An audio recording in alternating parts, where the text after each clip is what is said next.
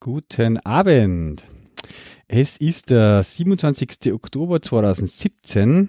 Wir haben die Episode Nummer 139 vom Dollar Tech Radio. Jetzt habe ich kurz wieder mal überlegen müssen. An den Mikrofonen wie gewohnt der André. Hallo. Und der Tom. Heute habe ich gerade meinen Rechner vorher mal direkt neu gestartet komplett, um das zu vermeiden, was wir letztes Mal gehabt haben, dass er sich irgendwie beim Start, noch kurz nach dem Start der Aufzeichnung weghängt. Schauen wir mal, ob er durchhält so. Setup passt auch. Was haben wir für Themen heute, André? Nicht viel anscheinend. Eigentlich gar keine, weil wir haben gar keine 139. Stimmt. Ja, das habe ich nämlich verwirrt. Das Ding heißt ja in unseren To-Do-Listen noch 108. Mir ist das gerade aufgefallen. Okay. Warte mal, wo ist denn das? Mein To-Do ist tiefer schon. Ich habe es gerade umbenannt. Okay. Aber auf der DTRFM-Seite sieht man, dass wir 138 schon published haben. Das heißt, da liegen wir ganz richtig mit die 139. Ja, wir haben schon ein bisschen was, ich konnte auf jeden Fall ein bisschen was erzählen von den SoCraTes Days, wo ich letzte Woche war. Ja. Und ja, also heute kann man vielleicht das spezielle Datum noch gleich besprechen, was heute ist. Gestern war ja Nationalfeiertag in Österreich, 26. Oktober. Heute war Geek-Feiertag. Heute ist einerseits Stranger Things Staffel 2 gelauncht, gestartet auf Netflix. Da wäre ich, glaube ich, nach dem Podcast, wenn wir die zu lang brauchen, gleich noch eine schauen müssen. Und das andere ist, heute haben die Pre-Orders quasi gestartet fürs iPhone X. Und habe das ein bisschen beobachtet heute in der Früh. War ganz witzig zum Zuschauen live einmal, weil es ist ja bei uns immer so schön, weil es wirklich um 9 Uhr in der Früh ist, gell? Die Amis müssen um Mitternacht aufstehen, beziehungsweise wenn sie an der Ostküste sind, sind Wecker auf 3 oder so Stunden in der Früh. Und da ist es so gewesen, dass halt wirklich komischerweise startet es immer um 12:01 Uhr quasi, also um 1 Minute nach Mitternacht eigentlich von Apple, wo Apple sozusagen Cupertino Headquarter hat, dieser Zeitzone. Und es war aber diesmal so, dass irgendwie 3, 4, 5 Minuten vergangen sind bis nach 12, nach Mitternacht, wo halt irgendwie gar nichts gegangen ist. War weder die Webseiten der Store-App, noch ist die Apple Store-App am iPhone gegangen und dann plötzlich so, keine Ahnung, 8, 9 Minuten nach Mitternacht ist dann irgendwie losgegangen und dann haben die ersten halt so eine Screenshots gepostet von den Orderbestätigungen und die ersten haben halt fluchen angefangen, dass quasi nimmer am 3. November sozusagen das Gerät kriegen und so das übliche Ding hat sich abgespielt, dass dann die Pre-Order-Times, also die Lieferzeiten halt so nach hinten gerutscht sind. Ja, zuerst irgendwie also ich habe mal refreshed und habe dann gesehen, okay, irgendwie 9:15, 20 nach 9 war es dann schon so auf zwischen 21. und 27.11. Und dann ist es eigentlich gleich einmal auf 2 bis 3 Wochen gerutscht sozusagen die Lieferzeit. Und irgendwie dann so um eine Stunde, 1,5 nach dem Start des Launches ist dann irgendwie auf 5 bis 6 Wochen gewesen, wo es jetzt auch immer noch ist. Die Dauer sozusagen, die man abwarten muss. Aber ich glaube, so die üblichen, die was sie wirklich das so schon zum, wie soll ich sagen, zur Regelmäßigkeit gemacht haben, das so Preview zum Start, die dürften es schon alle eigentlich erwischt haben. Also sowas jetzt von den Blogger und Podcaster so gesehen habe, die ich so auf Twitter folge, da haben wir eigentlich die mehreren das schon geschafft, dass das dann irgendwie auf dem Launch noch entweder im Store abholen können oder halt delivered kriegen. Ja. Ja, werden wir sehen. Embargo, weiß ich nicht genau, wann das gelüftet wird. Weil bis jetzt sind ja noch keine offiziellen Reviews heraus. Das wird dann wahrscheinlich irgendwann Mitte nächster Woche passieren. 3. November, oder so? Ja, irgendwie so, keine Ahnung, kurz vorher, halt, bevor es dann wirklich herausgeliefert werden, ist das meistens, ja. Irgendwie, die Woche war ja dann einmal so ein Video, das war recht witzig, hast du das gesehen, dieses Video, wo diese Vloggerin da ihren Vater bei Apple besucht hat? Hast du das mitbekommen? Nein, habe ich nicht gesehen, nein. Da war, also haben sie dann eher auf 9 to 5 auch gehabt und überall auf die Mac-Seiten halt, eine Bloggerin, warte mal, ich suche jetzt gleich außer den Link, die, ja, ziemlich eine Junge, die halt erst ein paar Follower auf YouTube und so gehabt hat und die hat halt so einen typischen so Casey Neistat-mäßigen Blog gemacht und hat halt da unter anderem bei einem von diesen Blogs, was die Woche live geschalten hat, ihren Vater besucht bei Apple, der halt im Apple Campus sozusagen arbeitet. Und dann sind sie halt Mittagessen gegangen, sozusagen in die Kantine dort, in das Mac-Café oder Café Mac. Und da hat er dann mit seinem iPhone X quasi mit Apple Pay das Essen zahlt. Und dann hat es noch quasi sie beim Pizzaessen da gesagt, tun wir es einmal her und hat halt das quasi gefilmt und hergezeigt. Und ja, das Video war halt aber dann irgendwie nur ein paar Stunden online. Da vorher haben schon Monkey gerumort, so quasi, ja, ist das irgendwie Apple-Marketing-Coup oder, weil normalerweise ist der Apple ganz scharf, so quasi, und der Apple-Mitarbeiter würde niemals das Ding da herzeigen, sozusagen. Aber, und wenn er es noch hätte, dann würde er wahrscheinlich schon gefeuert werden. Und ein paar Stunden später ist dann aber plötzlich weg gewesen. Und ich weiß jetzt eigentlich nicht genau, sie hat auch kein Statement oder irgendwas postet, so quasi, nur das Video einfach gelöscht. Naja. Aber man wird sehen, was da, ob da nochmal eine Story nachkommt. Auf jeden Fall, das war ganz witzig, weil man es da schon ein bisschen so im Echtbetrieb halt einfach gesehen hat. Da hat er mir da, genau, postet jetzt mal den Link, diesen Link in Slack rein. So. Das war das. Da ist, sie haben dann irgendwie, es ist sogar noch ein Video drinnen, sie haben es nämlich re-uploadet und da sieht man das kurz sozusagen, ja, in der Story drin. Jo. Und also du hast jetzt eins bestellt quasi? Nein. Ich habe nur einmal quasi ein Kollege, habe ich mal was sozusagen bei Apple, wir kaufen es ja nicht bei Apple direkt, sondern über A1. Und ein Kollege, der im Mai bei uns angefangen hat oder im April schon, der hat halt gesagt, nein, er braucht jetzt noch kein Telefon, er wartet noch auf das nächste iPhone und das haben wir jetzt einmal quasi bestellt. Beziehungsweise vorreservieren lassen. Das ist ja bei der 1 so, die sagen dir dann erst eben dann nächste Woche, wie viel das halt kriegen in die Shops und da kannst du jetzt dann sein, wenn du früh noch halt dabei warst, dass du das vorreserviert hast, dass du das kriegst. Das ist da, hast nicht so direkt die Information wie von Apple, dass du genau zugesagt kriegst, wann der nächste herkommt und so halt. Ja, ja, wie viel zahlst du drauf dann? Mit so einem Business-Tarif? Also der Tarif, den wir haben, das heißt Go L, das kostet so zwischen 30 und 40 Euro im Monat. Was, netto oder brutto? Netto. Mhm. Und da ist es jetzt so, mit dem Tarif kriegst du jetzt das iPhone mit iPhone X mit Erstanmeldung. Ah ja, da haben sie es ja schon vorbestellt. Um 3,99. Ja. Okay. Mhm. Ja. 64 Gig dann, ist logischerweise. Mhm. Genau. Also, dass wir zumindest eins in der Firma haben, war. Und dann mal schauen können, wie das sich anfühlt. Sind die da versichert dann auch? Nein. Das ist nur normale. Ja, weil da hat heute wer was postet auf Twitter. Da haben sie jetzt auch die Preise da veröffentlicht. Genau, also das kostet bei Apple. Und so, ja. Also für ein Glasbuch fahren, waren es wie viel? 300 irgendwas? Es ist auch als Apple-Care brutal teuer, habe ich gesehen. Also ich weiß nicht, ob das wirklich so viel war. 200. Ah, das ist fürs iPhone X nur so teuer. Aha. Ich glaube, dass fürs 8er billiger ist. Okay. Nein, wir haben zum Beispiel einen bekannten, einen Wiener, einen den Peter Steinberger, der hat zum Beispiel seine zwei, was er bestellt hat, gepostet und da jeweils mit, also 256 Gig mit 229 Euro Apple Care, das Schlag für die zwei iPhones mit 3.000 Euro zu buchen. Ist dann schon heftig, hey. Ja, generell heftig, ne? Sicher da. Weil für das iPhone 8 zahlst 149. Aha, okay, ja, da ist schon ein gewaltiger Unterschied dann, ja. 70 Euro, oder? 230 Euro, genau. Ja, Wahnsinn, ja. Ja, mal schauen. Nein, wir haben generell eigentlich nie diese Apple Care oder Versicherungen jetzt dazu genommen. Wir haben zwar immer schon wieder mal auch eine Reparatur gehabt, natürlich. Jetzt ist es allerdings meistens so dann gewesen, wir haben jetzt gerade im Moment zum Beispiel ein iPhone 6 mit einem gesprungenen Display. Wir haben bei iPhone 6S, wo die Kamera nicht mehr geht. Einmal haben wir Apple Watch sozusagen, die runtergefallen ist, die hingefahren ist. Aber wir haben es halt aufgerechnet in Summe, was wir jetzt, und diese Testgeräte mit einem gesprungenen Display oder wo die Kamera nicht geht, das reparieren wir jetzt auch nicht. Ja.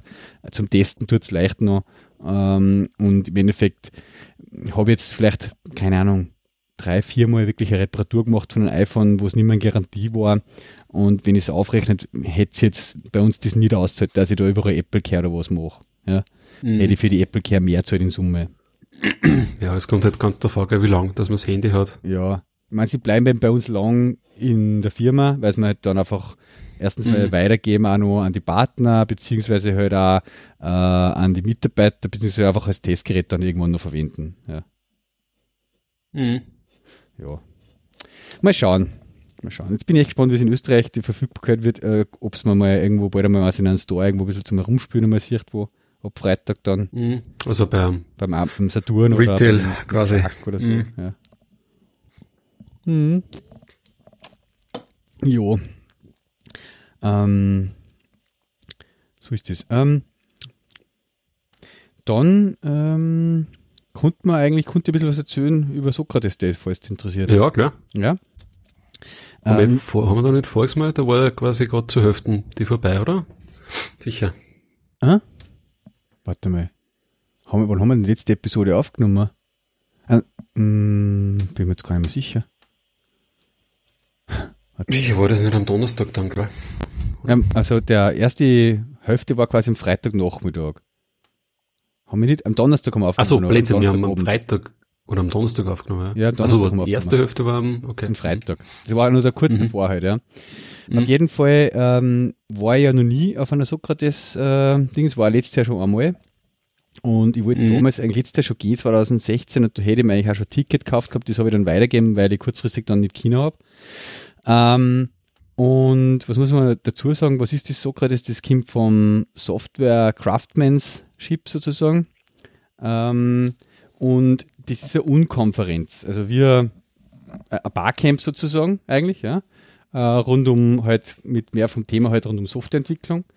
Und das funktioniert jetzt so, dass man in der Früh sich quasi seine Agenda gemeinsam zusammenstellt, weil es gibt halt keine vorgefertigte Session, Agenda-Listen, was alles an Topics da sind, sondern jeder kann halt Vorschläge einbringen, was für Topics interessant waren für ihn oder wo er was erzählen konnte drüber. Und dann entsteht sozusagen daraus die Agenda. Und ich habe da jetzt mal das in Vorbereitung schon hochgeladen, auf Imagewall, da poste jetzt einen Link gleich noch einer da. Das war die Agenda, die da bei uns entstanden ist, so. Das Interessante für mich war das,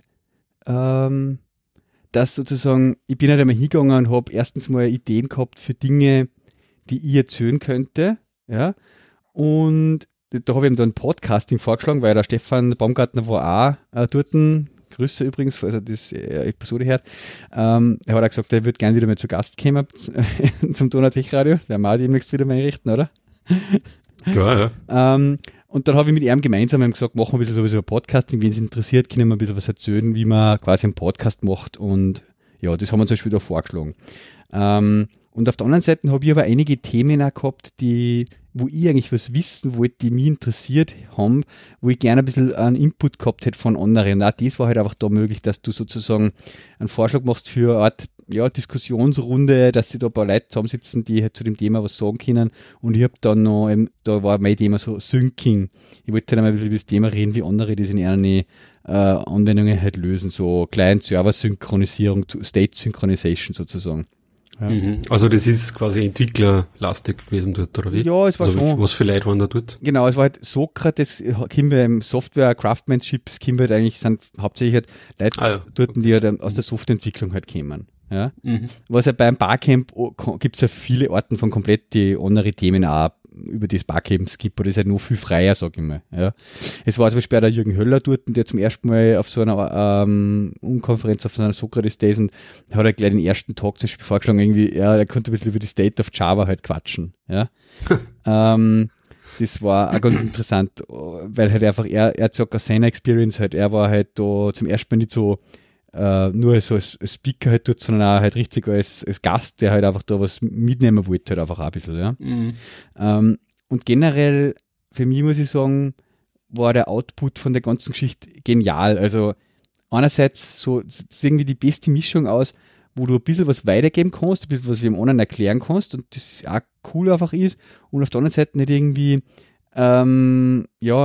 diese Syncing-Session, die ich da halt angestoßen habe. Das war wirklich geil, weil halt einfach, da bin ich halt eingegangen mit dem Ding, so quasi, ich kann eigentlich jetzt nichts verzögern über Syncing, ich kann nur erzählen, wie wir das jetzt so lösen und ich hätte gern euch einen Input dazu, wie ihr das findet und wie ihr das so macht. Und da waren ein paar andere da, die einfach eben genau schon Erfahrung mit dem Thema halt haben, aus praktischen Situationen, aus ihren Projekten, Produkte und die halt dann auch ein bisschen gequatscht haben, sie nehmen halt die Technologie her oder die Technologie, sie machen das mit Couchbase oder CouchDB oder Event-Streams und so weiter. Und wir haben halt ein bisschen Vor- und Nachteile diskutiert und es war halt echt geil, weil du halt sonst irgendwie zu so einem speziellen Thema da nicht gar einmal ein paar Leute irgendwie aus verschiedenen Firmen und verschiedene Projekte zusammenfindest. Gell?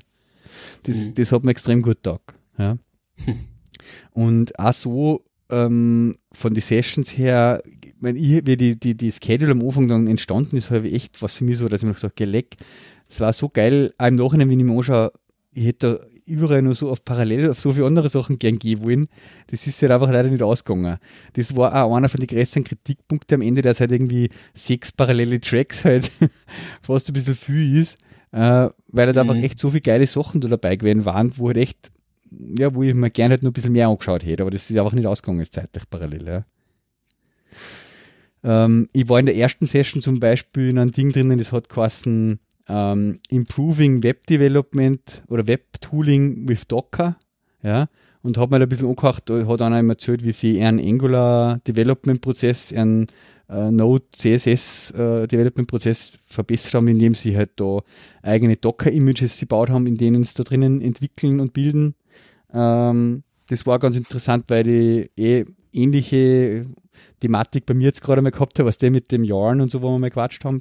Und das war einfach wieder mal geil zu sehen, dass andere da aus komplett anderen Richtungen eigentlich auch dann auf eine sehr ähnliche Lösung kommen.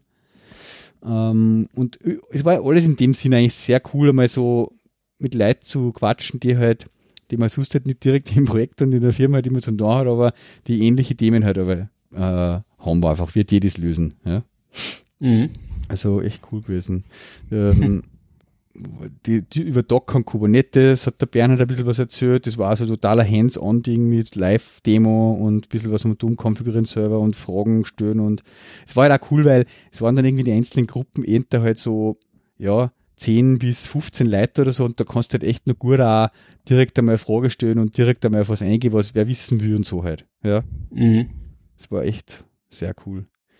Einen Tag war ich drinnen oder einer Session auch, die hat geheißen Cooperative Rhetoric, wo es halt richtig drum gegangen ist, auch verschiedene Rhetorikthemen, wie man halt Sachen formulieren kann, damit es halt vom Gegenüber so oder so verstanden werden, eben speziell in irgendwelchen Diskussionen oder wenn man was wissen will von jemand oder wo man jemand irgendwie Feedback geben will und das aber nicht quasi will, dass das zu negativ aufgefasst wird und so.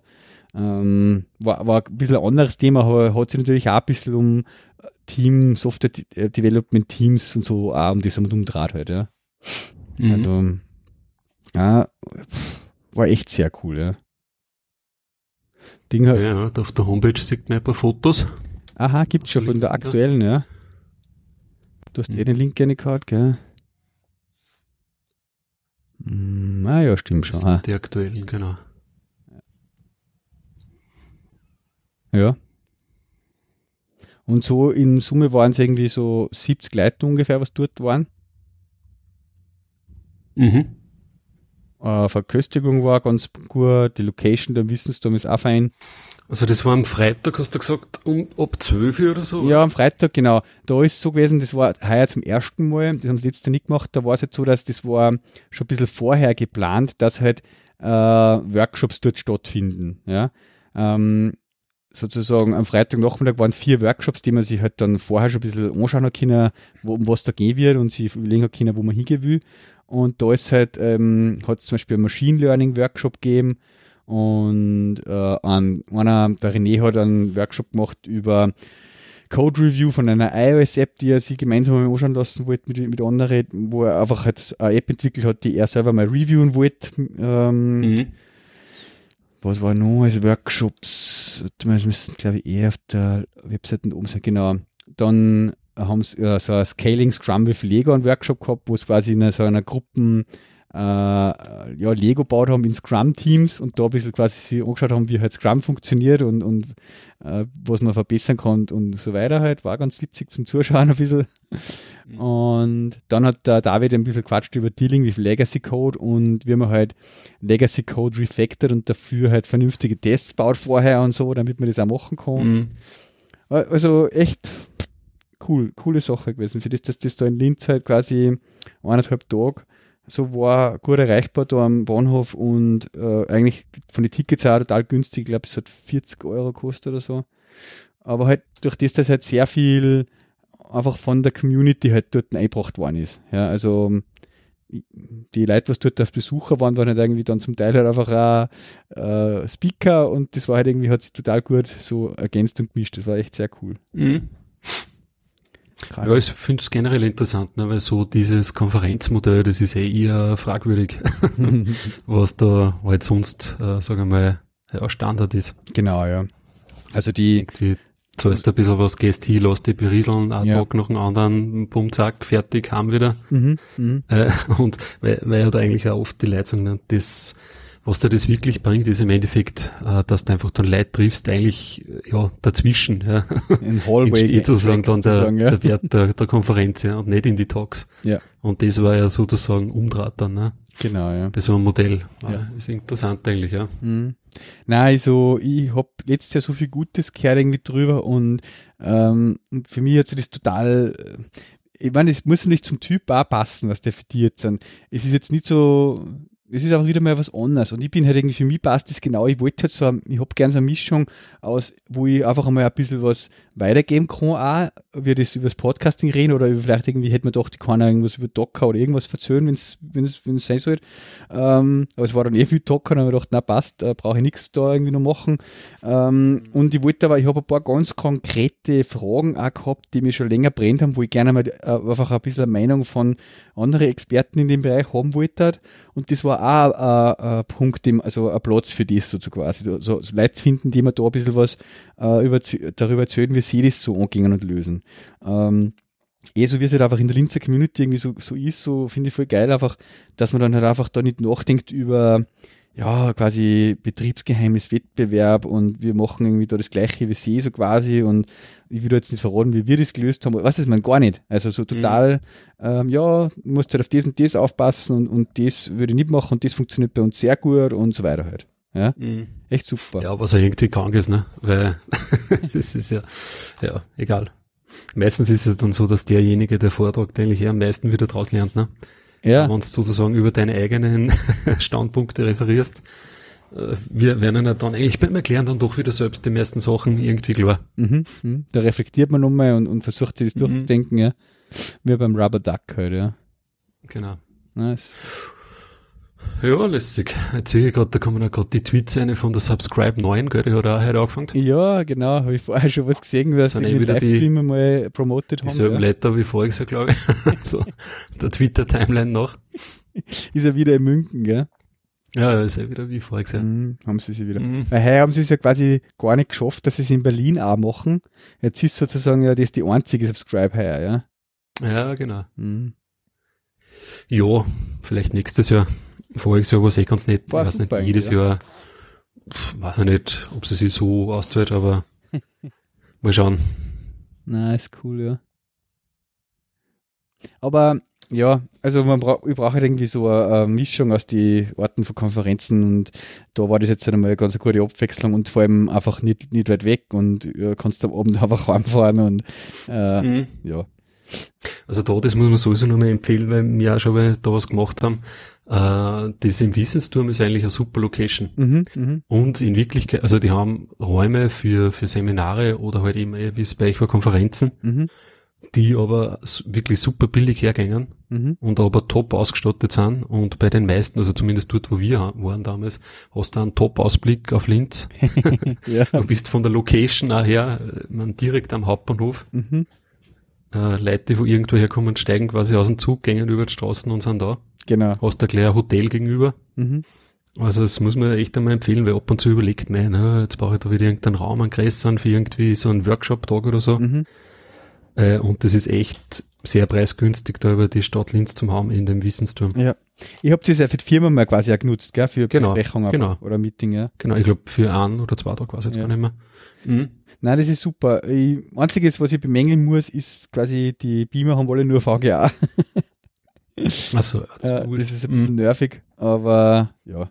Ansonsten, so wie gesagt, super ausgestattet mit Flipcharts und Dorfin und eben Beamer überall und große Räume, kleine Räume. Das Restaurant, gell? Genau. Nui. Die machen Catering eben, haben es auch dort für die Konferenz gemacht. Sehr, wie soll ich sagen, organisches, gesundes Essen. Ja, die sind gut drauf, ja. Mhm. Mhm. War alles. Ich auch nochmal. Ja, cool. Was ist die nächste Konferenz? Linzer Umkreis? Ja, die nächste, wo man hin muss, meiner Meinung nach in Linz, ist die ScriptConf vom Stefan. Ja, genau. Mhm. Das ist im Jänner dann. Ja, stimmt, das ist auch schon wieder relativ bald. Mhm. Ja. Genau, also das wird meine nächste werden, wo ich hingehe, und ja, mal schauen. Parallel waren ja jetzt eigentlich auch, also die Docker-Conf war ja haben wir letztes Mal schon kurz angeschnitten, auch, gell? Da habe ich eigentlich vorher überlegt, dass ich hingehe, aber dann habe ich eigentlich gesagt, nein, ist jetzt nichts Großartiges, was ansteht, was Bringer werden. Und da gehe ich lieber auf die SoCraTes und ja, bin nicht so lang weg einfach, ja. Mhm. Mhm.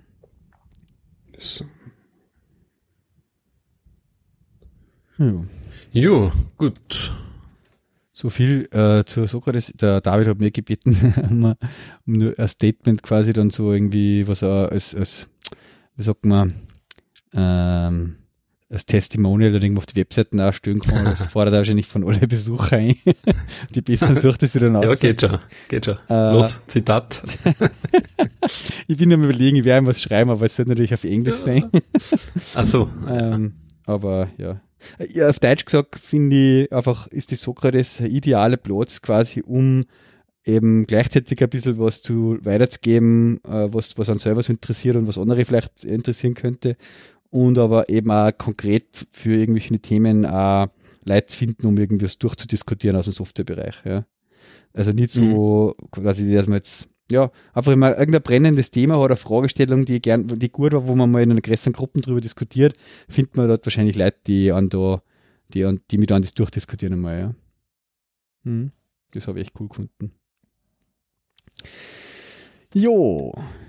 Ansonsten haben wir auf der Liste, hakel mir die SoCraTes einmal ab. Du hast, das ist vom vorletzten Mal, glaube ich, sogar. Länger, ja. Dieser Java 9 Support im Gradle, was habe ich da überhaupt verlinkt? Ich weiß schon gar nicht mehr. Ja, genau. Da hat es bei der Java One, weil wir da, vor ein paar Sendungen drüber geredet haben, da hat es bei der Java One einen Vortrag gegeben, vom dem Mann mit deinem Lieblingsnamen, vom Cedric Champot. Von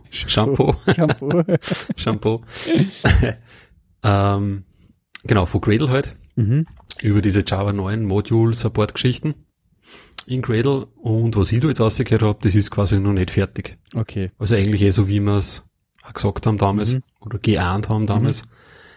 Genau. Kann man also quasi. Ich habe da neulich ja bei diesem, da hat es von JetBrains einmal so ein Java 9 Webinar gegeben. So 1,5 Stunden lang oder so, ich weiß nicht, ob du das gesehen hast in Twitter. Ja. Ist ja einmal, genau. Und da haben sie nämlich danach gesagt, und funktioniert euch schon super mit Gradle. Aber nein, das stimmt, glaube ich, noch nicht. Okay. Fehlt nur sozusagen. Genau. Mhm. Ja, was hast du da noch aufgeschrieben? Prokrastination. Das habe ich ganz interessant gefunden, weil ich mich so angesprochen gefühlt habe davon. Also das heißt der Prokrastination, oder? Ja. Genau. Das heißt Prokrastination. Und wenn man das übersetzt, das heißt Prokrastination eigentlich auf Deutsch. Genau, ich weiß die Bedeutung, aber ich konnte es jetzt gerade auf Deutsch. Was? Procrastination. Ja, wenn du was vertagst quasi. Also es ergibt ja die Vertagung. Prokrastination. Ja, quasi, wenn man erst immer verschiebt und nach hinten, wenn man es, ja. Genau. Da steht es ja Prokrastinare. Prokrastinare. Ja, und es gibt von Under the Radar, das ist ein Podcast von Marco Arment und David Smith, zwei iOS-Entwickler, den ich eigentlich regelmäßig höre, eine Episode mit diesem Titel, Procrasti Working, ja. Procrasti Working, ja. Dort Procrastination, Procrasti Working.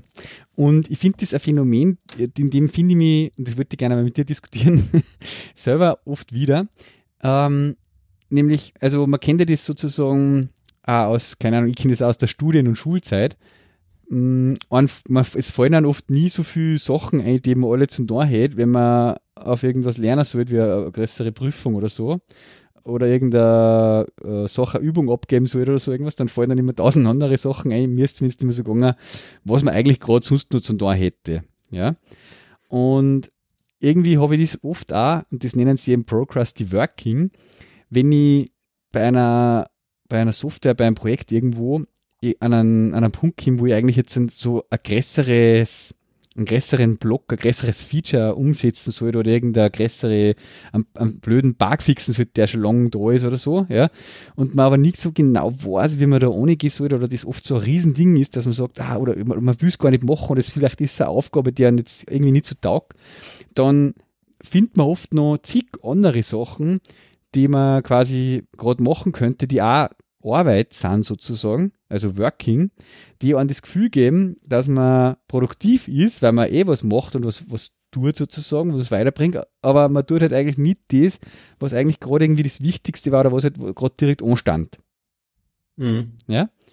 Ich habe das immer wieder, also keine Ahnung, bei Projekten, dann hast du im Jira so typischerweise der Listen für den nächsten Sprint bzw. für den nächsten Milestone halt so, wo alle so die Issues drinnen sind.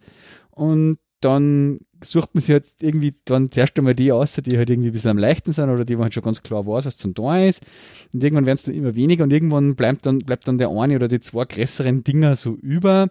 Und dann fällt dann halt ein, dass man, das sollte man vielleicht auch noch refactoren oder das vielleicht auch noch sauberer machen. Und man fängt immer wieder über das Ding nachzudenken, über das Große, was eigentlich ansteht, aber irgendwie merkt man immer, nein, ich weiß nicht so genau, wie ich das angehe, da mache ich lieber vorher nur das und das. Ja?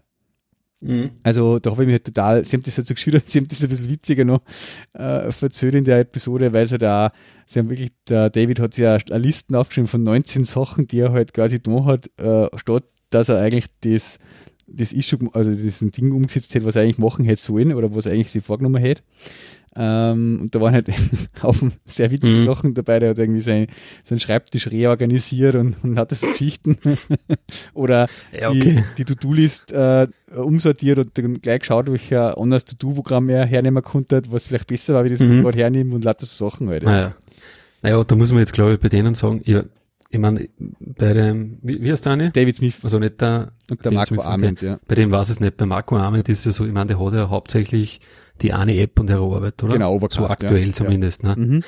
Und da weiß ich aber selber auch von mir, wann immer ich quasi nur genau ein Projekt habe, ja, an dem du, oder nur eine Applikation vielleicht sogar, ja, an der du arbeitest, fällt mir halt auf, dass das eigentlich viel schneller geht, ja, dass du in dieses, sagen wir mal, Loch reinfällst, ja, wo du dann zwischenzeitlich einfach irgendwie einmal weg musst und irgendwas anderes machen musst, weil es dir einfach nicht mehr gefällt, ja. Ja, ja. Weil es dir mal was anderes, das habe ich so jetzt an sich eigentlich nicht mehr so, weil ich einfach mehrere Sachen habe, parallel.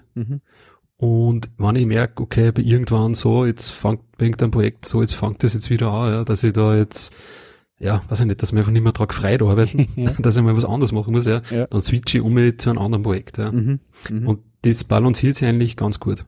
Ja. Was ich schon habe, sind halt so, weiß ich nicht, aber das ist eigentlich nicht wirklich im Projektbereich, weiß ich nicht, so Aufgaben, die ich halt erledigen soll, die ich irgendwie ewig vor mir hinschiebe, und ich weiß eigentlich ganz genau, dass das blöd ist, dass ich die vor mir hinschiebe, weil es eigentlich eh um nichts geht, aber ich mache es halt trotzdem. Und da hilft mir mit der To-Do-Listen diese Aufgabe einfach mal eintragen, ja? Und am besten für ein Datum, was halt realistisch ist, und dann kommt man zu einem Datum und dann verschiebt man es wieder. Das ist genial, und ja. Das baut aber dann so einen Druck irgendwann einmal auf, ja. Ja? Wenn du es einmal ein paar Wochen machst oder so, dann denkst du irgendwann mal, hey, Alter, das kann das nicht sein, ja, das steht jetzt irgendwie, weiß ich nicht, einen Monat auf meiner To-Do-Listen, und irgendwann machst du es dann. Ja. Das hindert dich wenigstens, dass du das irgendwie komplett verdrängst und vergisst wieder. Ja. Stimmt, ja. Das ist so mein Tipp. Aber ich glaube, ja, das trug zu dieser Entwicklung. Ja. Ich glaube, das ist ganz zart, was wenn du jetzt wirklich nur eine Applikation hast, so wie es bei denen, zumindest bei Marco Arment so ist, ja. Mhm. Und da musst du halt dann wirklich, bewegst du halt die ganze Zeit eigentlich nur in dieser einen Applikation. Ja. Und in dieser einen Gedankenwelt. Und ich nehme mal an, der hat ja jetzt da nicht viel, weiß ich nicht, ich meine, der hat ja keine Firma, ne? Der geht jetzt nicht in Meetings oder was mit seinen Mitarbeitern und was, wie man, der sitzt halt da und hackt die ganze Zeit an dem Ding umeinander. Ja. Genau, das glaube ich schon. Ich glaube, dass da fällst du einfach schnell in so ein, ja, in so ein Loch. Ja. Und dann, die suchen sich halt dann irgendwas, ne?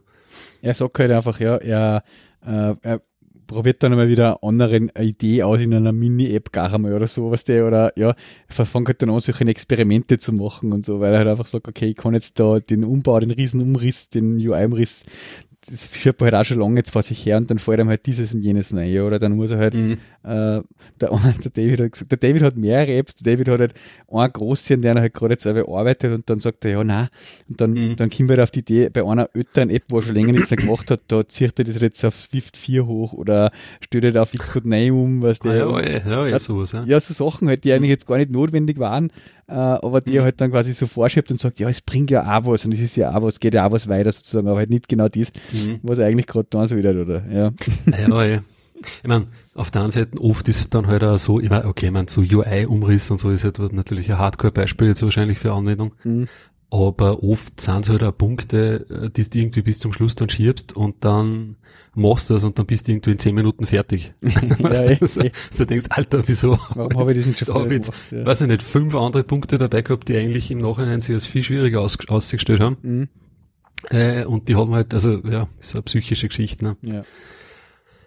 Ja. Ich bei mir merke es auch, dass ich sozusagen dann wirklich mal hergehen muss und den einen, wenn es zum Beispiel nur ein so Issue ist, wo halt drinnen steht, eben bau die API für dieses und jenes, dass es da das und das noch speichern kannst.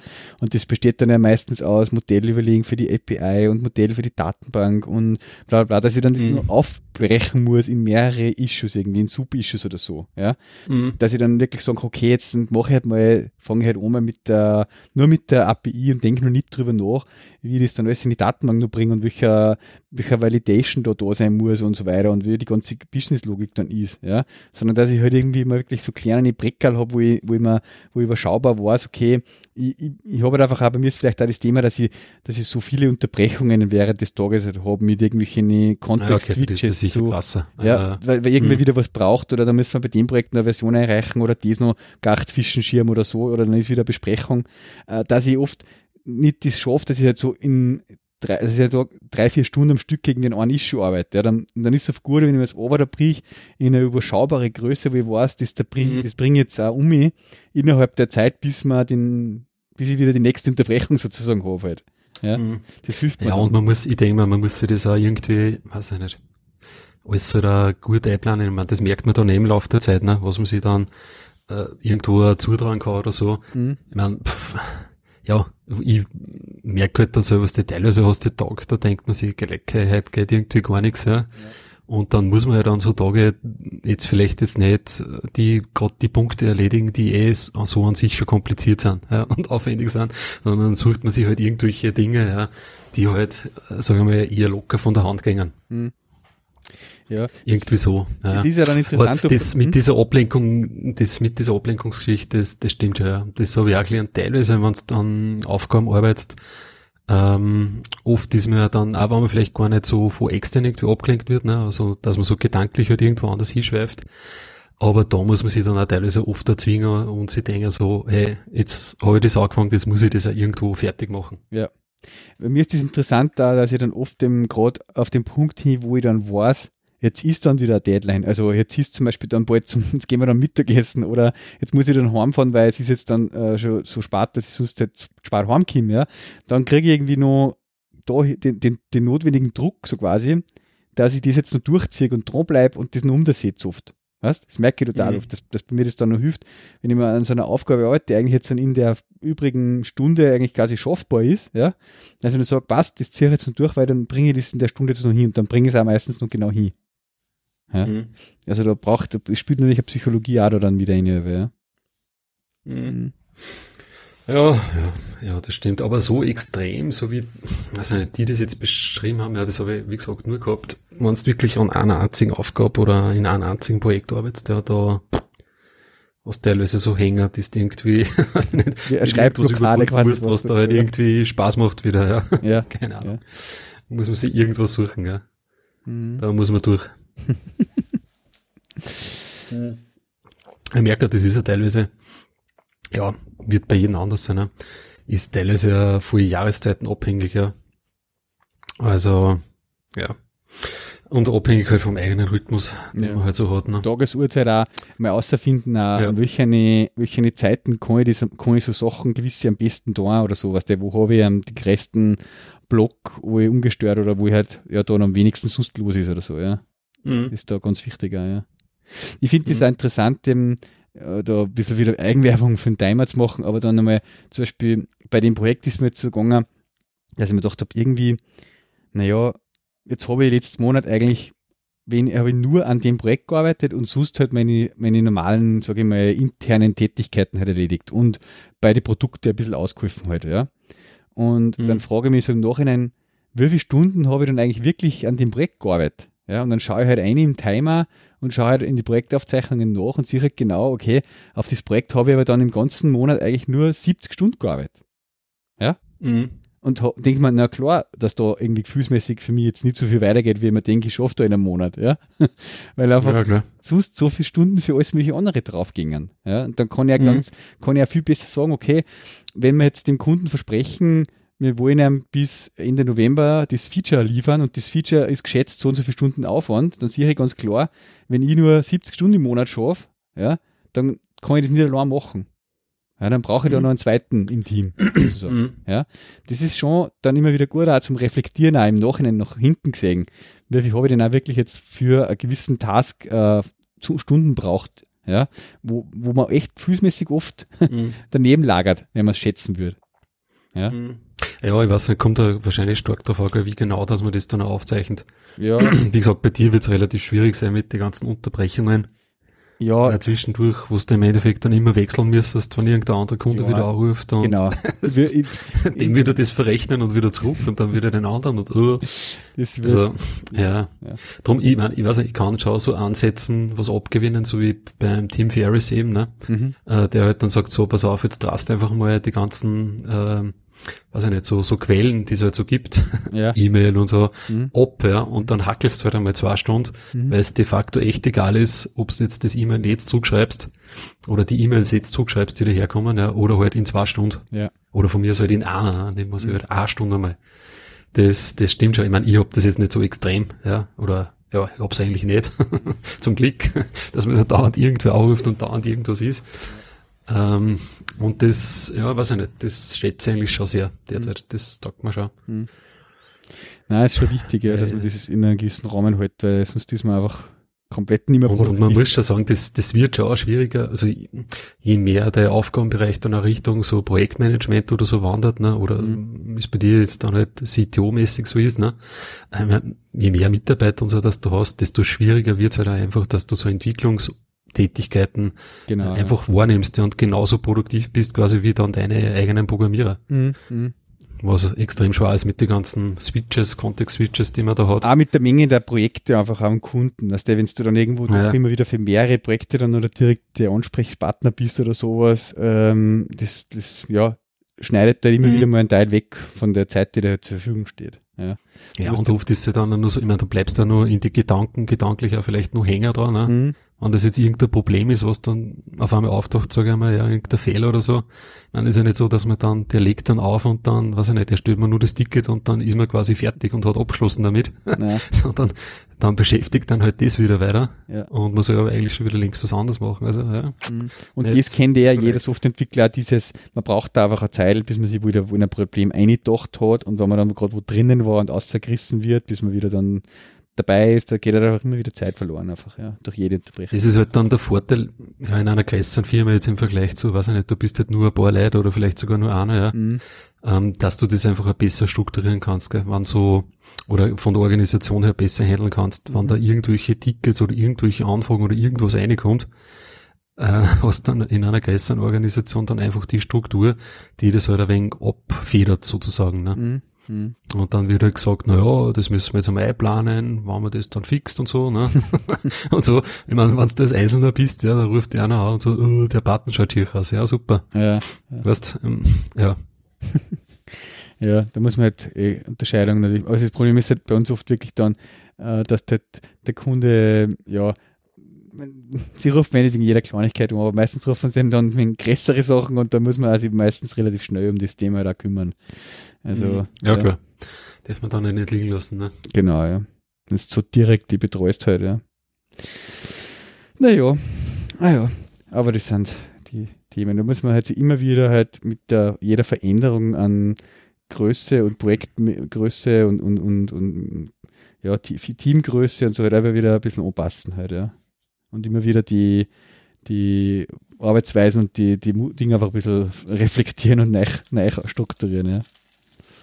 Ja, und Hauptsache, dass irgendwas strukturiert ist. Das ist ja eh schon mal super, wenn man schon mal irgendeine Struktur hat im Arbeitsablauf. Nein, wie gesagt, so To-Do-Listen und so, das ist schon ganz nett oder eh generell. Ich meine, mich wundert es ja immer wieder, wenn du irgendwo hinkommst, es gibt ja viele, die haben ja noch gar kein Issue-Tracking-System oder irgendwas.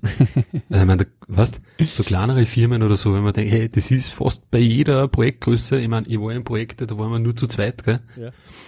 Und sogar da war es das voll wert, dass wir so ein Depperts, weiß ich nicht, beim Bitbucket dieses Jira halt mitgenutzt haben. Ja. Obwohl das eigentlich fast nichts kann, gell? Ja. Aber die Alternative ist echt, weiß ich nicht. Nein, das verstehe ich überhaupt nicht. So auch mit Trello und so, so ein kleines Trello-Board oder irgendwas. Ja, irgendwas. Ja, irgendwas genau. Halt, oder von mir so To-Do-Ist Account nutzen oder so, ja. Weil es gibt aber, ja auch so viele große Möglichkeiten. Oder GitHub eben, wie du sagst, GitHub Bitbucket, nur den Issue-Tracker dort herzunehmen einfach, ja. Genau, nein, das kostet überhaupt nichts für so kleine Projekte, ne? Aber ja, gibt's heutzutage immer noch, kommst du und ja, weiß ich nicht, wird halt irgendwie so, was halt gerade auftritt, dem hecheln wir halt dann nach, ne, gemacht. Ja. So in die Richtung.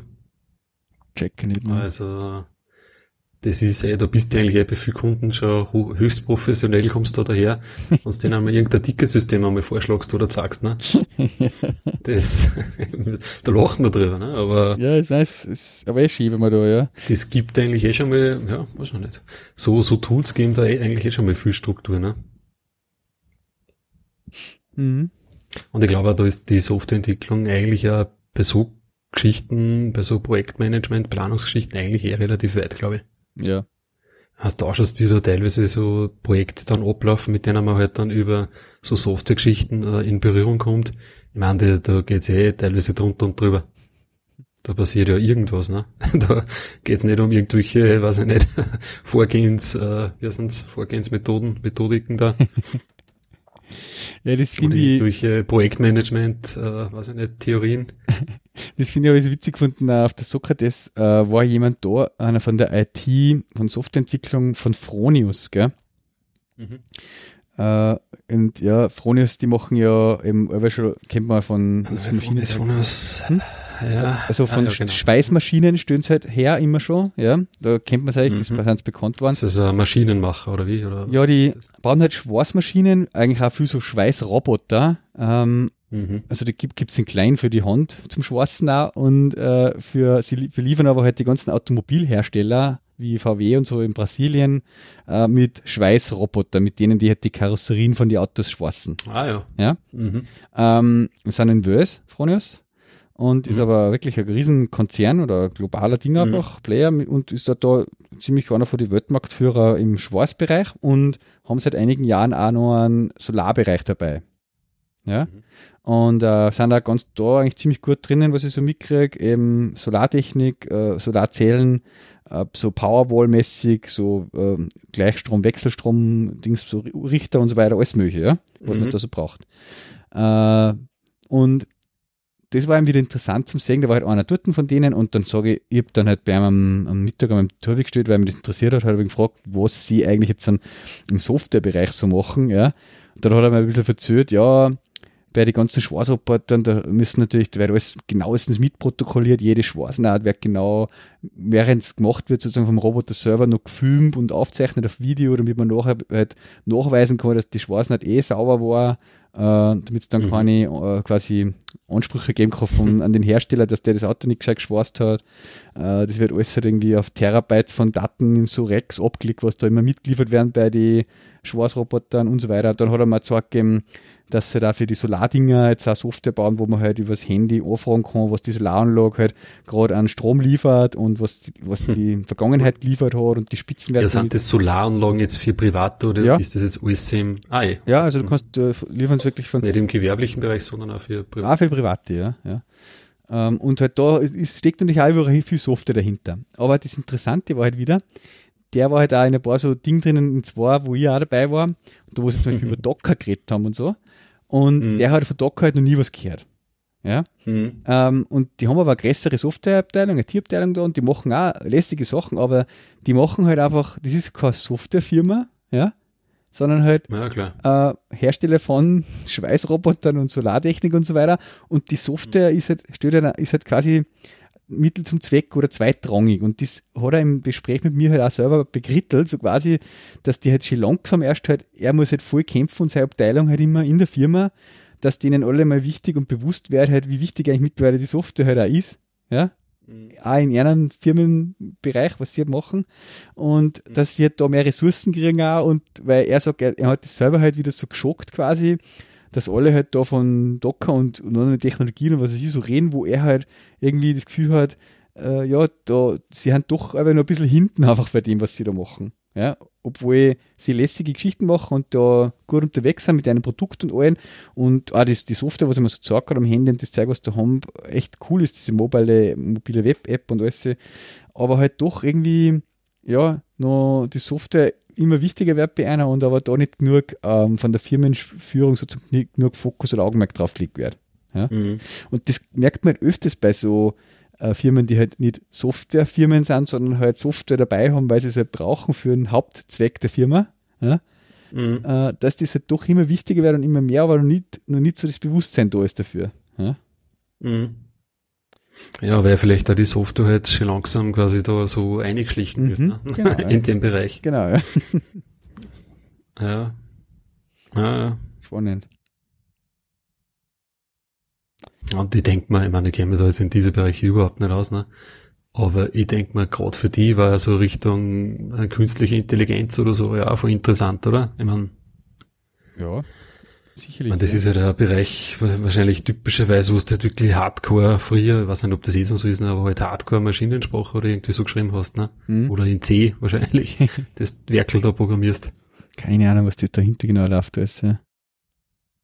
Aber dass die Fronius-Seite nicht verlinkt, ja. Nein, das habe ich aber auch schon öfters gehört, so von Bekannten, die da, was kennen wir in der Arbeit, beim ersten, die Feuerstein da in Traun. Die diese, was dann die bedrucken, ich glaube Zigarettenpapierl sind das, oder? Die bedrucken. Ist halt eigentlich auch ein Mega-Unternehmen, gell? Und der hat halt auch gesagt, ja, na, sie haben da eher ein paar Programmierer in der Firma, ne? Die müssen da halt immer irgendwie die Maschinen da programmieren, so in die Richtung. Und so wird das halt gesehen, ne? Ja. So wie halt der Betriebselektriker, der halt schaut, dass das alles läuft, ne? Und der dann, wenn Stillstand ist, irgendwie das wartet wieder die Maschinen. Ja, dann programmiert halt der da irgendwie umeinander.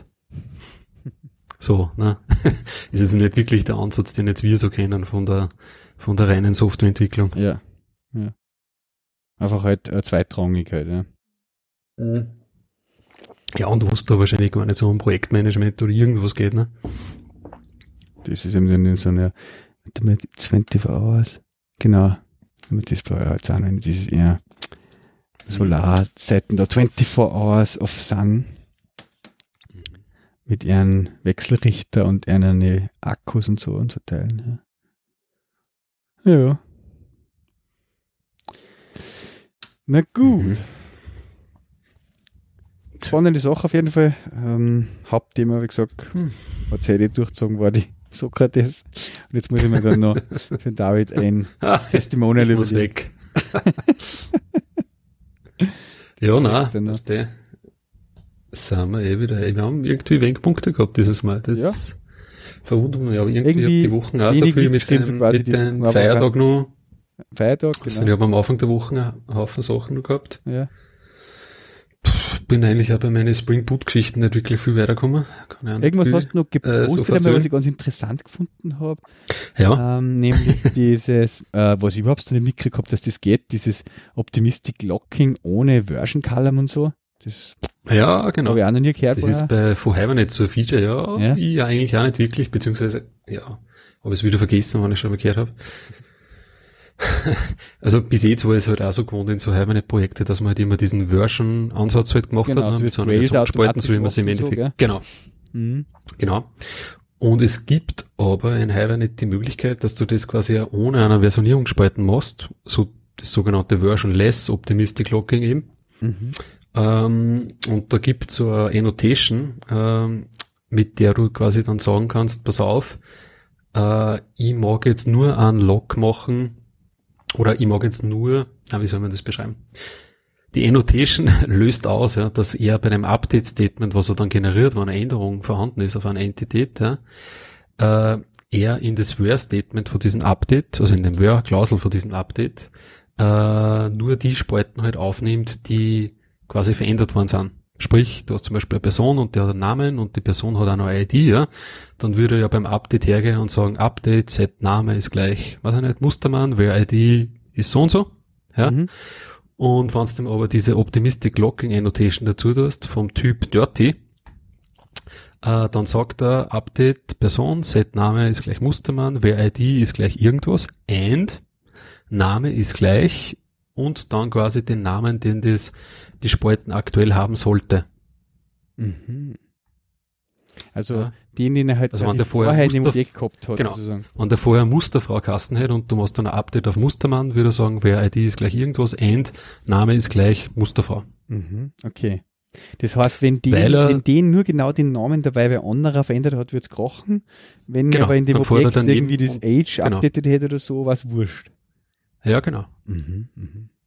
Es gibt da nur einen zweiten Modus eben, also neben dem Dirty, es gibt da nur All. Dann macht du halt in die Where-Klausel quasi alle Spalten rein. Mhm. Ist natürlich dann sozusagen wieder ein wenig restriktiver. Okay. Führt halt leichter zu einem Konflikt, als wie wenn du nur die Dirty-Fields nimmst. Okay, das heißt, ich kann eigentlich damit, wenn ich das über die Version mache, was der Default ist, habe ich bei jeder Änderung quasi...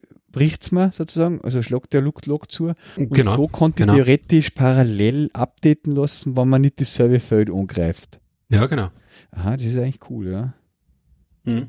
Du musst halt bei dem Update, musst halt dann nur schauen, ich glaube, du musst die Annotation Dynamic Update dann nur verwenden, dass du sozusagen sagst, pass auf, also in dem Update-Statement, was erzeugt, dass er da wirklich nur jene updaten soll, die sie wirklich geändert haben. Ja, weil sonst würde er immer alle schreiben, gell? Ja, genau, was ein bisschen sinnlos ist, so von der Ding her.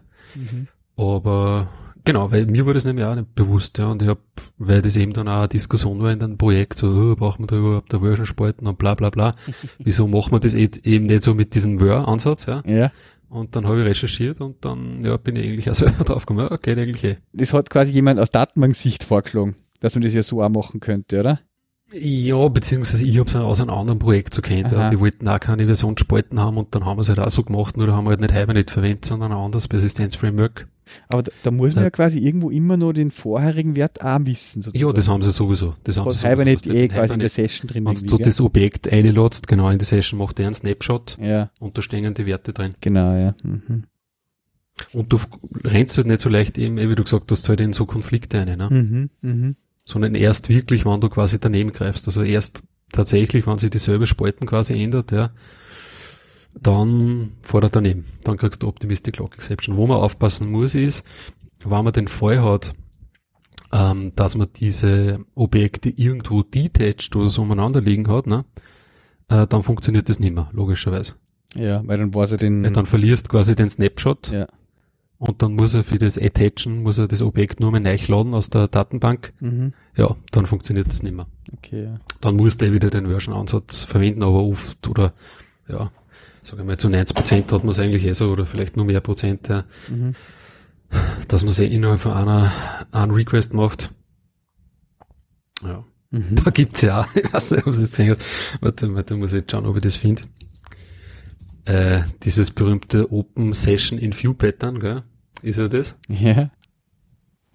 Und da gibt's ja gerade die Mega-Diskussion auf GitHub im Spring Data Verzeichnis, Spring Data Repository. Warte mal, wo war das? Genau da, das poste ich da auch noch eine.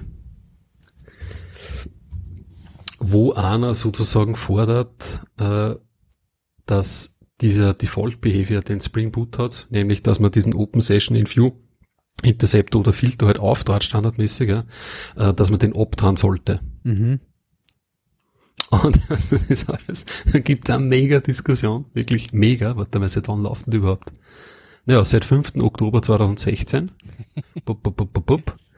Und jetzt diskutieren sie halt immer noch, ja. Log a warning on startup when Spring JPA open in view is enabled, but user has not explicitly opted in. Okay, das ist quasi, weil Spring Boot ist automatisch aktiviert. Genau. Mhm. Und dieser Open Session in View Interceptor oder Open Entity Manager in View Interceptor, je nachdem, ob es das auf Hibernate oder halt oder JPA bist, ne, der macht ja quasi die Hibernate Session auf, wenn der Request reinkommt. Mhm. Und zum Schluss schließt das halt wieder. Ja. Und das hat halt den Vorteil, dass du quasi in deinem Controller oder wo immer kannst halt ein Hibernate-Objekt laden und musst aber zu dem Zeitpunkt nun nicht wissen, welche Lazy-Collections das du brauchst für die View. Mhm, mh. Weil ja die Session immer nur offen ist, während die View gerendert wird. Ja. Und du im Endeffekt irgendwas machen kannst und dann drüber iterieren kannst und der Lots halt von der Datenbank. Ne? Hättest du den nicht aktiv, war es ja so, dass eigentlich duschen wird. Sobald du das Objekt geladen hast, sagen wir über Spring Data Repository, ne, und dann sagst zum Beispiel find one und dann rufst du auf dieses gefundene Objekt irgendeine Collection auf, eine Lazy Collection, dann duscht es eigentlich schon. Wenn du das im View erst machst, sozusagen, ja. Ja, genau. Mhm. Ja, und je nachdem, wo du halt dann die Session aufmachst, ne. Also wenn du gar keine Session aufmachst, dann macht quasi halt nur das Repository eine Session auf. Mhm. Und dann, wenn das Objekt quasi zurückkommt vom Repository, ist schon wieder detached, okay, sozusagen. Klar. Ja, ja. Mhm. Ja, und da gibt's ja halt eine Mega-Diskussion, und ich habe es eigentlich ganz interessant gefunden, weil wir haben auch so Diskussionen jetzt gehabt in dem Projekt, weil man dann doch gerade am Anfang, wenn du mit Hibernate arbeitest, immer wieder auf so Situationen kommt, so, hä, wieso geht das jetzt nicht? Hä? Mhm. Wieso speichert er das jetzt nicht? Ja? Mhm. Und sehr oft hast du es halt wirklich in so Situationen, wo du halt dann mit detached Objekten umeinander werkst. Mhm. Ohne dass das merkt, was du sagen. Genau, und einmal bist du halt in der Session, da funktioniert's, ja, und anders mal ist vielleicht detached und dann bla bla. Mhm. Und aus der Sicht, ja, gebe ich denen recht, ja, weil denn sein Argument für das, dass man es entfernen sollte, diesen Open Session in View Mechanismus, standardmäßig, ist halt eben quasi, naja, die Programmierer sollen das halt wissen, ja, was da passiert. Mhm. Gegenargument ist halt, naja, es wird quasi jetzt jede Spring Boot Anwendung brechen. Wahrscheinlich, ja. Und du konntest nicht einmal die einfachste Spring Boot Anwendung schreiben, sobald du irgendwo eine Beziehung hast, die lese ist, duscht's eigentlich schon. Mhm. Und, ja, naja. Aber ich hab's auf jeden Fall interessant gefunden. Ja. So diese Diskussion und dass es eigentlich immer nur diskussionswürdig ist, ja. Ich weiß nicht, wir haben da schon vor 10 Jahren, glaube ich, im Projekt. Ja, wirklich. Diskutiert, ja. Und jedes Mal mit dem Scheiß Hibernate oder, ja, Persistence Layer, jedes Mal diskutierst du da umeinander. Hm. Insofern finde ich es eben interessant, dass ich das eigentlich schon lange nicht mehr gehabt habe, weil ja Grails und Spring Boot und so das dir quasi abnimmt. Ja, ja, eh. Und quasi irgendwie schon Zorgerland ist für mich, dass das so okay ist, wie es ist. Ja, mit denen das machen defaultmäßig, weil ich eben die Diskussion schon ewig nicht mehr gehabt habe und ich jetzt wirklich gerade nachdenken habe müssen, was war das gar nochmal? Ja, ja, genau. Na, und normal ist, es kommt jetzt auf die View-Technologie nämlich voll drauf an, das ist das Fiese, gell. Ich meine, Spring Boot, wenn du das im normalen Spring MVC drinnen bist, passt das vollkommen. Mhm. Deppert wird halt, wenn du eben so mit JSF und so umeinander tust, weil du da viel leichter in diese Situation reinkommst, dass du mit detached Objekte umeinander tust. Ja. Ja.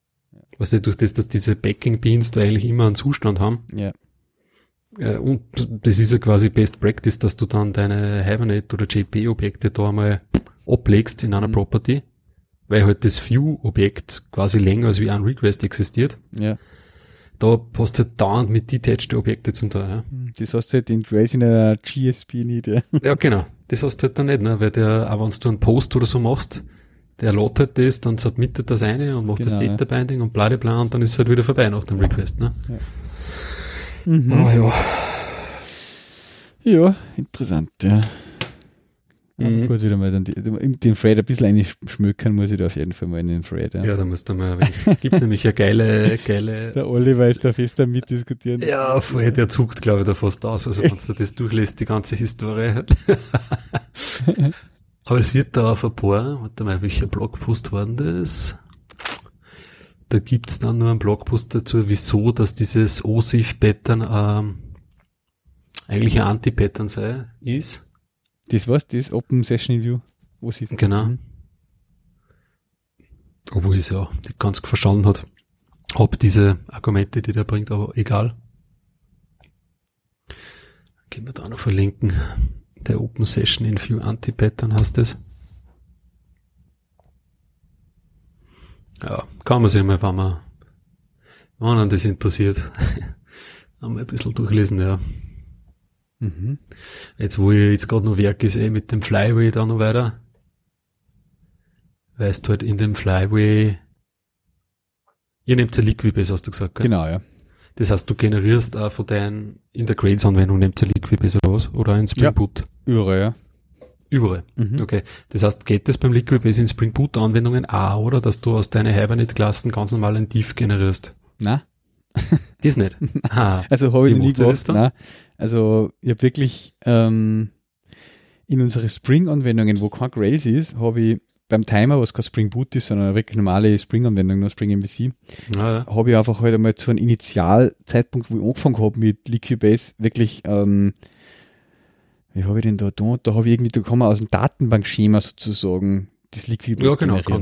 Kannst du ausfahren. Genau, und ich habe halt vorher immer mit Hibernate, was der das erstellt, aus dem Modell.